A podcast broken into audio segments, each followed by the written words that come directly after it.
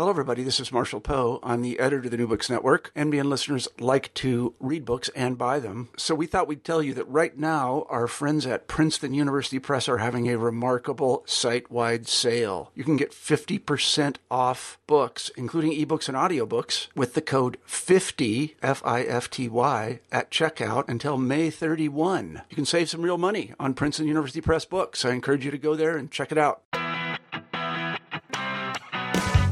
Hello, and welcome to the New Books in Popular Music podcast. Today I speak with Chris O'Leary, the author of Rebel Rebel.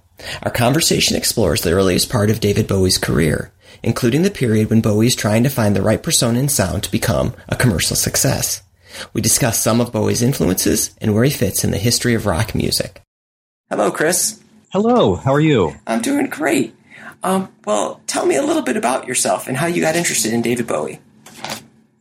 Sure thing. Um, I am a freelance writer and editor, and my main day job is writing about legal affairs. I edit a, a legal newsletter, and I do some other legal related writing, companies suing each other, securities law, fun things like that.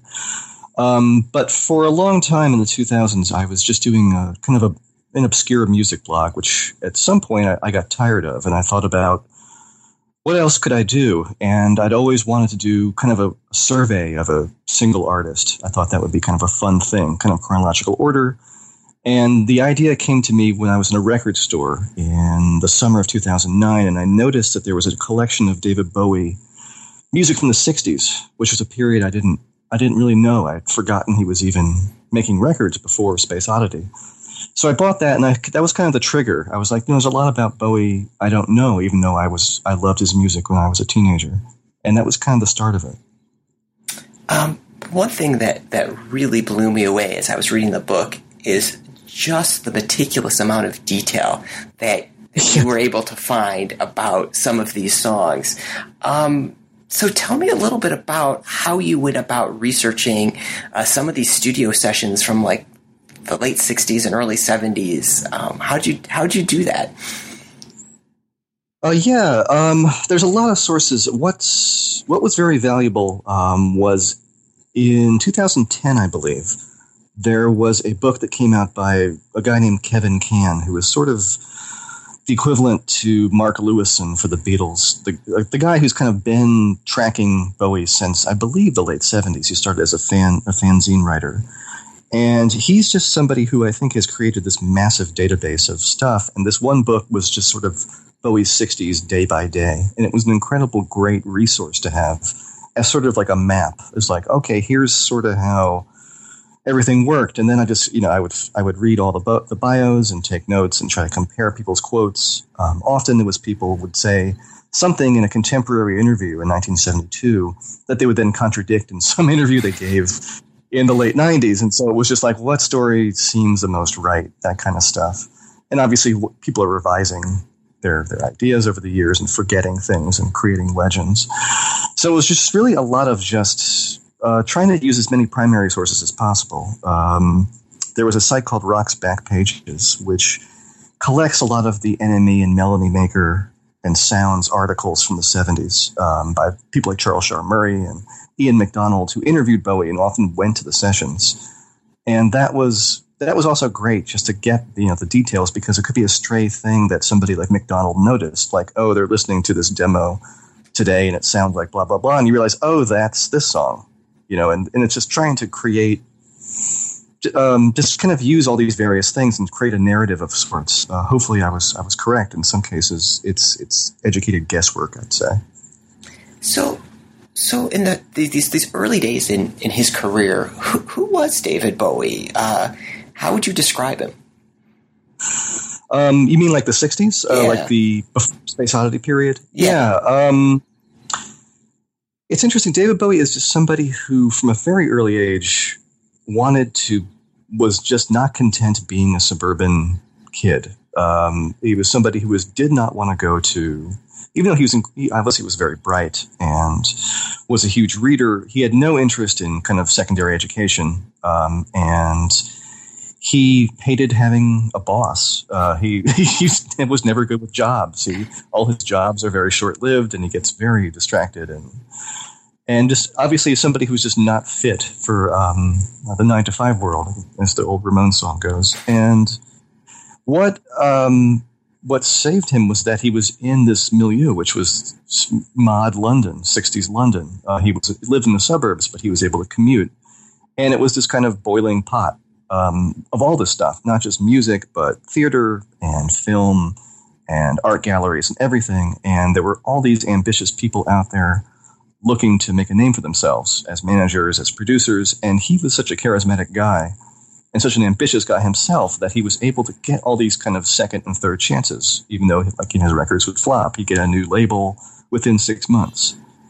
So basically, he's somebody who's just who is unsatisfied being sort of a suburban kid and who is talented and just absolutely relentless on becoming famous in some way, whether it was an actor, as a as a director. He always had ambitions of being a film director, which never came to pass, and as a musician. And um, it was music that kind of took, but it was a very circuitous way of of getting there, and it took six years, seven years before he finally kind of broke through. And even that was a the Space Oddity was kind of a, a tenuous breakthrough. It still took him a few more years before he really kind of established himself.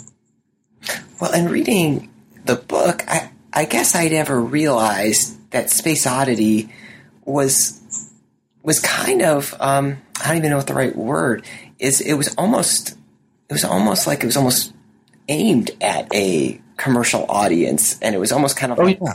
and so um, what what do you make of the fact that early on he was just you know just desperate, trying almost anything he could do, and almost like almost seeming like imitating all sorts of things that were mm-hmm. happening. Um, Very much, yeah. Um, you know, one one of the the, the the, songs that I, I did not know, but I really enjoyed reading about was the Laughing Gnome, and oh, yeah. it seemed like he would do almost anything to try to oh, to get an audience, right? Yes, absolutely. Yeah. Um, he always had. I mean, the thing that defined him was he always had very good timing, and so he knew when a style was getting stale before anyone. A lot of other people did not, and so he he realized early on that kind of you know Spencer Davis Group kind of mod soul was starting to wane by the summer of '66, and so he immediately kind of goes into this kind of you know genteel psychedelia of his first album, and then he realizes very quickly that that music is spawning all these bizarre novelty hits like Winchester Cathedral and Green Tambourine and all that junk. And so he seems like, hey, this could be it. I'm I'm going to do the Laughing Gnome, and and I, you know it, you know roll the dice differently, and that could have been like a big novelty. I mean, like if the label had gone behind it, and if the time had been better. And same with a song called "Love You Till Tuesday," which I kind of make the claim for quite easily could have been a big kind of gross. It's a song I don't really care for too much, but a kind of like eh, a cheery Herman's Hermits knockoff kind of '67 pop hit. Yeah, so you know when you're when you were researching this this early this very very early David Bowie, like, yeah. what kind of uh, generalizations did you or realizations did you have about about him as an artist um, and him as a human being? Um, yeah, it's it, it's funny because when I first got into David Bowie, um, it was the late 80s, and it was uh, a period when one of the reasons I got into him was there was a series of reissues of his earlier records by uh, Ryko, a CD, a CD company. And at the same time, it was it was the Sound and Vision tour, like mm-hmm. the, you know, I'm playing the greatest for the last time. It's 1990, and at that time there was a real, I think, a deliberate attempt by him um, to kind of rewrite the past in kind of like Space Oddity is ground zero, and there's really nothing before that except for Juvenilia. And I kind of bought that. If you like look at some of the record guides of the 80s, like the Rolling Stone record guide, the Trouser Press record guide, they don't even talk about the first album, or if they do, it's it's dismissed in a sentence. You know, it's just like, and this was just, you know, Anthony Newley junk that he's he totally has written out of his history with, and rightfully so. And I found one of the things I really found fascinating was going back to the '60s, uh, the early, the, the so-called dark ages of his, and realizing how much of the Bowie that everybody loves is already there. Um, the sensibility, the sort of melodic um, gifts, the the kind of the strange chord progressions, the kind of odd songwriting. He always did, in part because he was self taught, and also because he would often use musicians uh, in the way he would throughout his career as sort of pigments uh, on, a, on an easel, just like you know, you play this and play this and play this, and oh, that sounds good. I'll use that, and I'll edit that into a loop or something. That's kind of there from the start, and, and other things. Uh, the obsession with dystopias and science fiction, um, the interest in split personalities and identities and all that. It's all there pretty much from the start. When she gets past the first kind of um, hard rock and roll singles, that's pretty much there from '66 onward. So I guess what I found was, you know, the, the continuity I didn't expect would be there was there. Um, that, the, that the guy who's assembling himself in 1966 is not that far removed from the person who made Station Station, which I think is the, yeah, one, of the, one of the claims of, of the book. Yeah, um, well, it was funny that you mentioned Anthony Newley because one yeah. of the things that really jumped out at me was when you write about how you know he, he, he sort of latched on to Anthony Newley as someone some yes. something that he, he could use as an example. Um, who were some of the other people who he who are he who really influenced uh, Bowie? Yeah, um, he always had a taste for kind of musical weirdos. He loved people like um, I mentioned the book Biff Rose. Biff Rose was a sort of beatnik um, Randy Newman esque figure in who who had a mild name for himself in the late '60s in America, and he loved um, Ken Nordine, who was again sort of a upbeat figure who did these kind of bizarre albums called word jazz, where you'd have like this kind of back you know jazz backdrop, and he would speak very very deeply and blah, blah, blah, you know, and he loved Frank Zappa, he loved you know, Beefheart, he loved um, all of those kind of people, uh, the Fugs, uh, and so you know, that was in a way that he was kind of creating a spectrum. He had the, those guys on the far on the far left. He's like, you know, I'm intrigued by these people, but I'm I have a commercial instinct. I want to sell records too. I can't be as crazy as them. And then on the other hand, on the other half of the spectrum, he has Anthony Newley. He has Lionel Bart, who wrote Oliver the musical.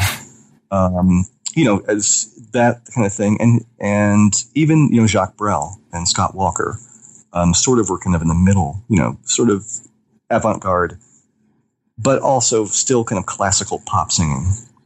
And he just kind of spends the 60s balancing himself between all these forces. Uh, and obviously Lou Reed mm-hmm. and Bob Dylan and, and, uh, and John Lennon and Paul McCartney, you know, the basics. Ray Davies is an underrated influence, just in terms of songwriting um, on him. And, and Townshend, you know, pretty much every major 60s guy um, is, is, is, in the brew also. It's interesting that you mentioned Townshend because uh, yeah. okay, one thing that really jumped out at me was when Townshend was listening to some of his songs and he said, "Who, who wrote these?" And and he's like, "Oh, David Bowie." He's like, oh, "Those sound like my songs." Um, yeah, yeah, so, it's a great answer. So you know, is he? As I as I was reading this book, I'm like, is Bowie you know, a true artist who's really an original, or is he just a really sophisticated kind of imitator copyist? And, and where, where did you come out on that question?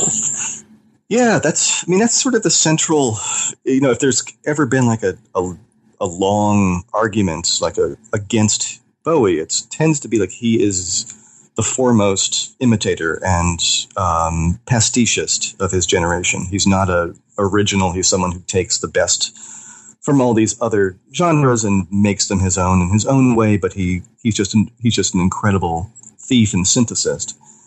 And you know that's been used against him in, many cases, especially by people who have claims towards more purist ideas of rock. It, it, tends to happen in in sort of areas in which authenticity is really prized, like uh, the punk era or sort of the roots rock era of the 80s, where Bowie seems like a suspect figure. you can't quite trust him. He's he's you know there's no surface there. It's all smoke and mirrors. And Bowie, um, I think would agree with it a lot gleefully. He would he loved being this kind of um, Mercurian figure who just kind of you know happily steals, blatantly steals from other people, and and tweaks it and does his own thing. But I, but I guess you can argue that that is it's a classic kind of postmodern style. It's not any different from uh, Rauschenberg or Jasper Johns or um, uh, Rosenquist or any other people like that, or um, it, you know, filmmakers who who use uh, motifs and footage from other from other um, films and, and kind of reference into them uh, down down to today, where you have people like you know recreating Van Sant recreating Psycho shot by shot and things like that, and exercises like that. So he's very much an artist of of his era. Um, and I guess the other defense is that there is so much, you know, there isn't the music has a emotional depth to it that it's not just um, academic exercises in here I'm going to use Lou Reed and I'll marry him to Anthony Newley. It's there's obviously the songs the songs have a lot of of darkness and emotional resonance with people. I mean, the, the songs. I mean, I guess the case is time. I mean, his his music has lasted some in some cases almost fifty years now, and if it was just flim flammery, it it wouldn't it wouldn't have lasted that long. People wouldn't respond still to songs like Changes and um, Quicksand and so forth. It, obviously, it has an emotional appeal to people. Well, one of the one of the things that, that I was thinking about, and, and you mentioned about all these artists he worked with, is he also did some production work for Iggy Pop. And I was trying yes. to kind of place that into the context of your book because it's in this same time period. And, um, you know, Search and Destroy really, you know, I think got Iggy Pop and the Stooges like on the national attention and really made them sort of, you know, really uh, uh, a well-known punk band and really seemed like had that punk ethos. But at the same time, I mean, David Bowie was um, central to that album. And so, yeah. how did that? I mean, how did he get involved with someone like Iggy Pop, and how did that affect mm-hmm. him?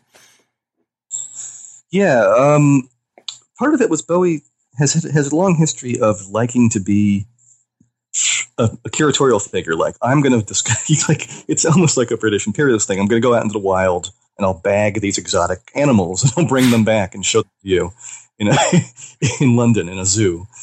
And but he he also was very generous, and whenever he would get um, commercial success, he would like to share it. He would like to, and so, for example, when he gets a very good deal with with RCA, um, with MainMan, his kind of organization, he quickly has them sign Lou, you know, try to sign Lou, Lou Reed and, and Iggy, who at the time were both kind of at loose ends. Reed had put out a first solo album which hadn't sold very well and sort of in dicey situations. And of course, the Stooges were a complete mess. I think they had nearly broken up at some point in 71, 72. They didn't have a they didn't have a record deal. They were in complete chaos. And Bowie was able to, um, in both cases, kind of you know produce their records and be sure that the press took attention of them and be sure that the distribution was there, you know, from RCA and that was part of it. And also, he kind of really enjoyed, I think, being the kind of the impresario behind these kind of more raw street American acts.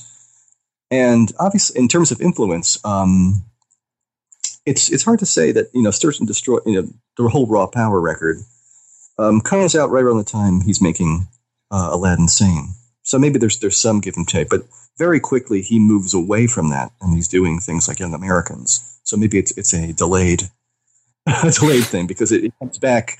It comes back more in the late seventies with things like Low and Heroes, which do have kind of an abrasive mm-hmm. um, edge than in some cases. Yeah, I mean, no, I, I, I really like that that answer because that, that was sort of my senses when I was yeah. reading about Iggy Pop and seeing, you know, what a role that David Bowie played. I'm like, it just didn't fit with my image of of where Bowie yeah. was at that at that moment. So so that's really that's really good. Now, you talk about him sort of wanting to be an impresario, and I think he really seems like someone who's mastered the industry or the business part of the music business and the music industry. Is this something he got from his dad, or where did he kind of pick that up? Yeah, I mean, I think it's yeah. His dad was a PR guy for um, a children's charity called Dr. Barnardo's Homes, and so he, that you know, and he well, he worked very briefly in an advertising agency, and of course would use this for years to come as an example of how he knew the evils of corporate America and corporate Britain. But in part, it was some of it was hard was just hard experience because he kind of got played for a sucker by his manager um, in the early 70s. He, he had really had no idea about what the contract should be like, and he wound up signing a contract in which he thought he owned 50% of the of the organization, and it turns out he was only owed 50% of the royalties or, or income less expenses. So really, he, he didn't really own anything. He was kind of a contract employee.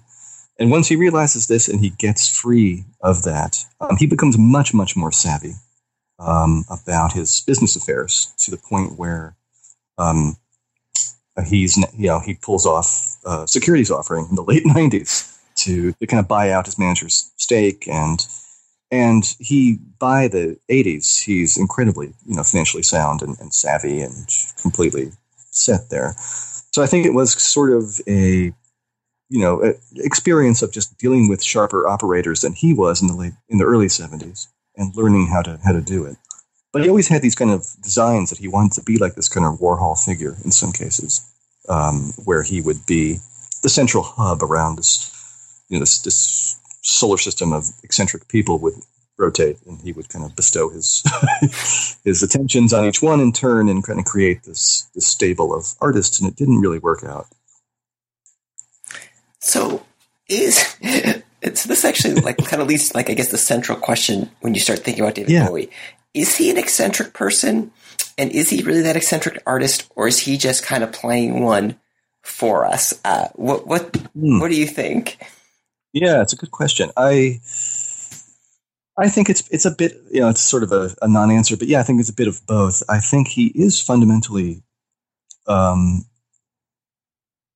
has odd interests and has always been fascinated by ideas and by uh, knowledge. You know, I want to I want to know everything about this, and that leads him into trouble because he gets really obsessed with Nazism and uh, occult practices, and he starts talking to interviewers about this in the mid 70s, and that leads to him making all sorts of outrageous statements, which he has to atone for. But um, I think it's you know it's somebody who seems to have spent much of his life in his in his head. I think as everybody does, but him even more than other people. He's an only kid essentially with um, a half brother who he doesn't really see that often, and who has me- mental mental issues, and he is lives in the suburbs, and I think just read a lot and listened to a lot of music and, and watched a lot of movies, and that leads to kind of just pursuing interests that appeal to you, whether it seems bizarre to other people or not.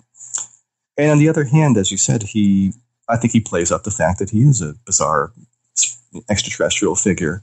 Um, it's definitely part of the, the act, but I think that's also a mask to hide what he's quite said quite quite bluntly was incredible shyness for a lot of the a lot of the period. He was a very very shy and private person and had to create this kind of bizarre figure as some as a vehicle so he could stay stay on stage for two hours and do TV interviews, you know that kind of thing.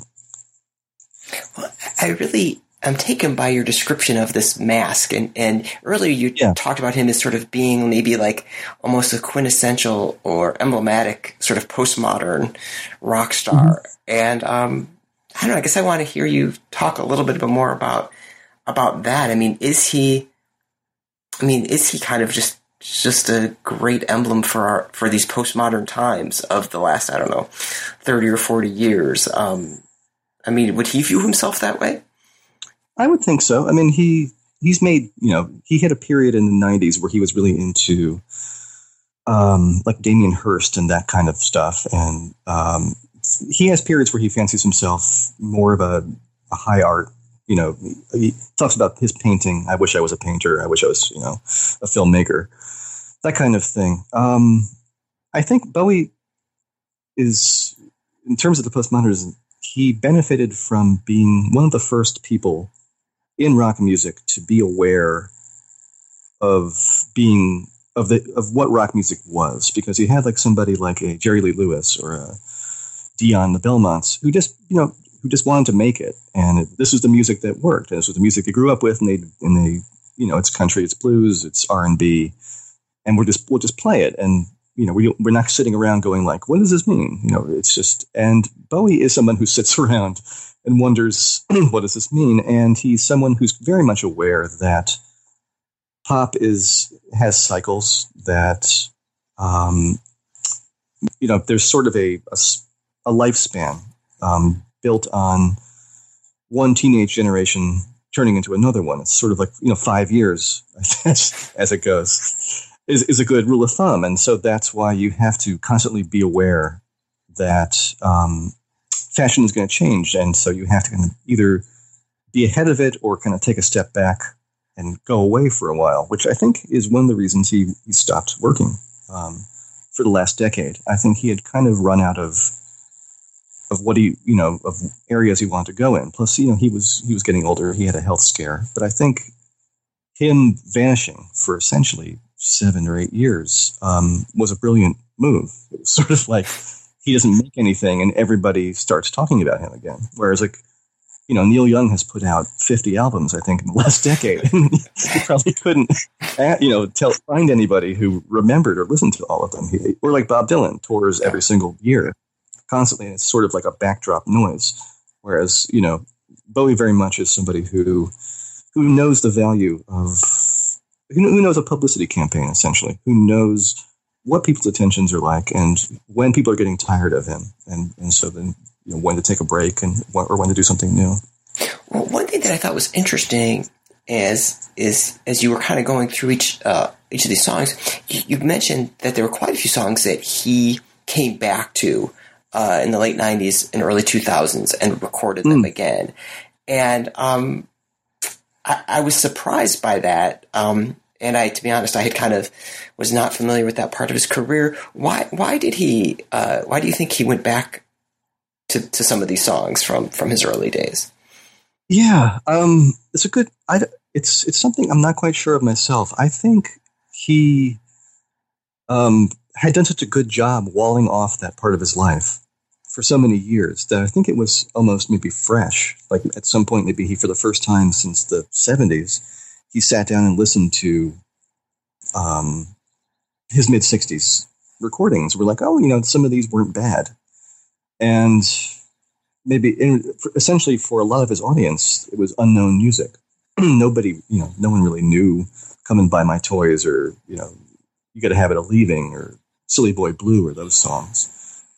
And I think it was also part of the period he was in, which was the end of the, millenn- the millennium, you know, the late 90s, early 2000s, was him in a very reflective, kind of deliberately nostalgic move. It was almost, it was sort of, again, a character. It was sort of the man in his 50s facing mortality for the first time character, which was obviously part real and also very much a stylized impression of a middle aged man facing mortality. And so, what is what does a middle aged man facing mortality do? He often will go back to things from his youth and you know re- revisit them or go back to you know where he grew up or go you know, look through old books or something.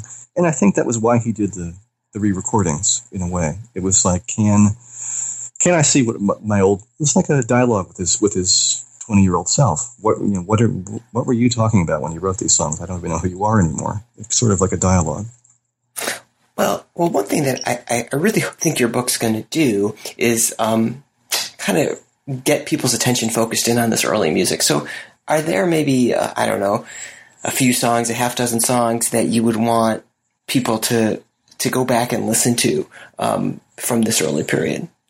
Yeah, um, yeah, because definitely there's some there's some stuff which hasn't held up well um, by any stretch of the imagination. Um, I mean, there are obviously there are absolutely bizarro songs. There's a song called "We Are Hungry Men," um, which is a science fiction radio play essentially with cannibals and um, dyst- dystopic, you know, fascist leaders. But it's it's it's kind of an off. It's an almost unlistenable song. It's pretty horrific, um, but it's fascinating because it's it's sort of like seeing the first glimmerings of what will become Diamond Dogs or something. But in terms of actually the, the songs that people would enjoy listening to, um, there's a few on that that first album. There's "Silly Boy Blue" is a really pretty song, um, and uh, "Sell Me a Coat" is a really pretty kind of Simon and Garfunkel obvious influenced thing. Um, there's a track called um, "Can't Help Thinking About Me," which is the first single he did for Pye Records, which is this great kind of snotty teenage defiant thing, which is um, still very enjoyable to listen to. Um, and I like Laughing Gnome. Yeah, I, I, really, I quite honestly think it's it's an enjoyable uh, record. It's it's so daft and funny. Um, and it, uh, uh, people hate it. I mean, there's a song that has absolutely that draws blood from people. you know, it's it's still used as this kind of like, oh god, that horrible Laughing Gnome song, and it's understandable. I mean, like if, if I heard that in a wrong context, if I was like in a bad mood or something, it would probably be so grating. I'd want to throw it out a window. But in the right in the right spirit, you have to you have to enjoy it. Well, one of the things that that I, I really enjoyed about the book, and because it's such a detailed look at this portion of of Bowie's career, is I get a sense of just how hard it is for a young artist to make it, and oh yeah, everything they have to do, and um, and I can't decide how much of that had how how much has really changed between then and now. Um, what did, what did you kind of what insights did you have about what it makes what it makes what it takes for an artist to make it um, in those early years when nobody knows? I guess the difference is, you know, you could expect at some point you would make money. Uh, today, I don't know if you can. as a as a young musician, it's kind of depressing. You know, the idea that the gold ring was, you know, you'd get a contract with RCA or EMI or something, and then you maybe you would make a little money, which probably would get ripped off by your manager but you know, at some point there was sort of fame and fortune as, and now I don't, I don't um, know if that's even an idea for a lot of young people. I'm sure people still dream of being stars and what have you, but I think there's a realism that people don't don't really buy records anymore. And so, what does it mean? You have to kind of create this image and then tour essentially, or do other yeah. things. And so that's changed. But you know, the, but the fundamentals are still there in that you just kind of have to build an audience in some way. And Bowie's problem in the 60s is that he is kind of ahead of his audience and he's too flighty to sit to kind of really work to build one. And so he assembles this kind of very, very small group of people who appreciate him for being odd. Um, but that's about it. and, you know, he doesn't have the sort of the, a big working class, you know, following among young men like the way the Who did, you know, yeah. or he doesn't really have a folky um, James Taylor sort of kind of audience either because he's too abrasive and so. So he kind of has to wait and wait, and then finally, I think he needed the generation that became the kids that loved glam. He needed them to grow up to be teenagers to appreciate what he was. So, w- one thing that strikes me is it is, and, it, and I had this feeling when I was reading the book is, was he really a studio musician or was he a live musician? And obviously the book is focused on recordings, but yes. I really got the sense that he, he, the studio was kind of where he built his artistry and his persona. He was not somebody who went on the road and like the uh, apocryphal stories about the Beatles, how they went to Germany and they came oh, back yes. a band. So did he ever have that kind of moment where playing out live like yeah, changed him? Yeah. Um, no, I think you're right. I think he is primarily he'll be judged by his studio um, work. I mean, obviously the Ziggy period where he has the Spiders and Ronson as his lead guy. Some of that is some very, very great live music. Um, and all his tours are, are, are, are usually, you know, he always has good top level guys. And it's, you know, but he has said that in the past he really disliked touring and always felt uncomfortable. And, you know, where he was more of himself or where he was freer was on was in the studio. There's very little. There's nothing like the constant impro, impro, improvising of, of, even like a Dylan. You know, mm-hmm. Bowie live is it keeps very much to the studio recordings. Often, there isn't you know there isn't like he doesn't radically re, rewrite songs for the stage, with the exception of in a few cases in '74.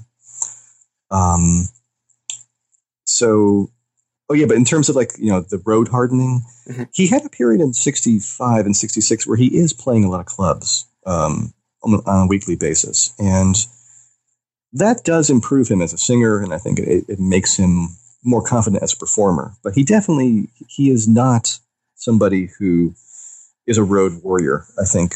And oddly enough, he only kind of became one at the very end of his career. Um, he finally became one in the mid 2000s, where he suddenly is playing um, nonstop, like nine month, you know, across the world tours, which I think leads to contributed to his his, his ill health.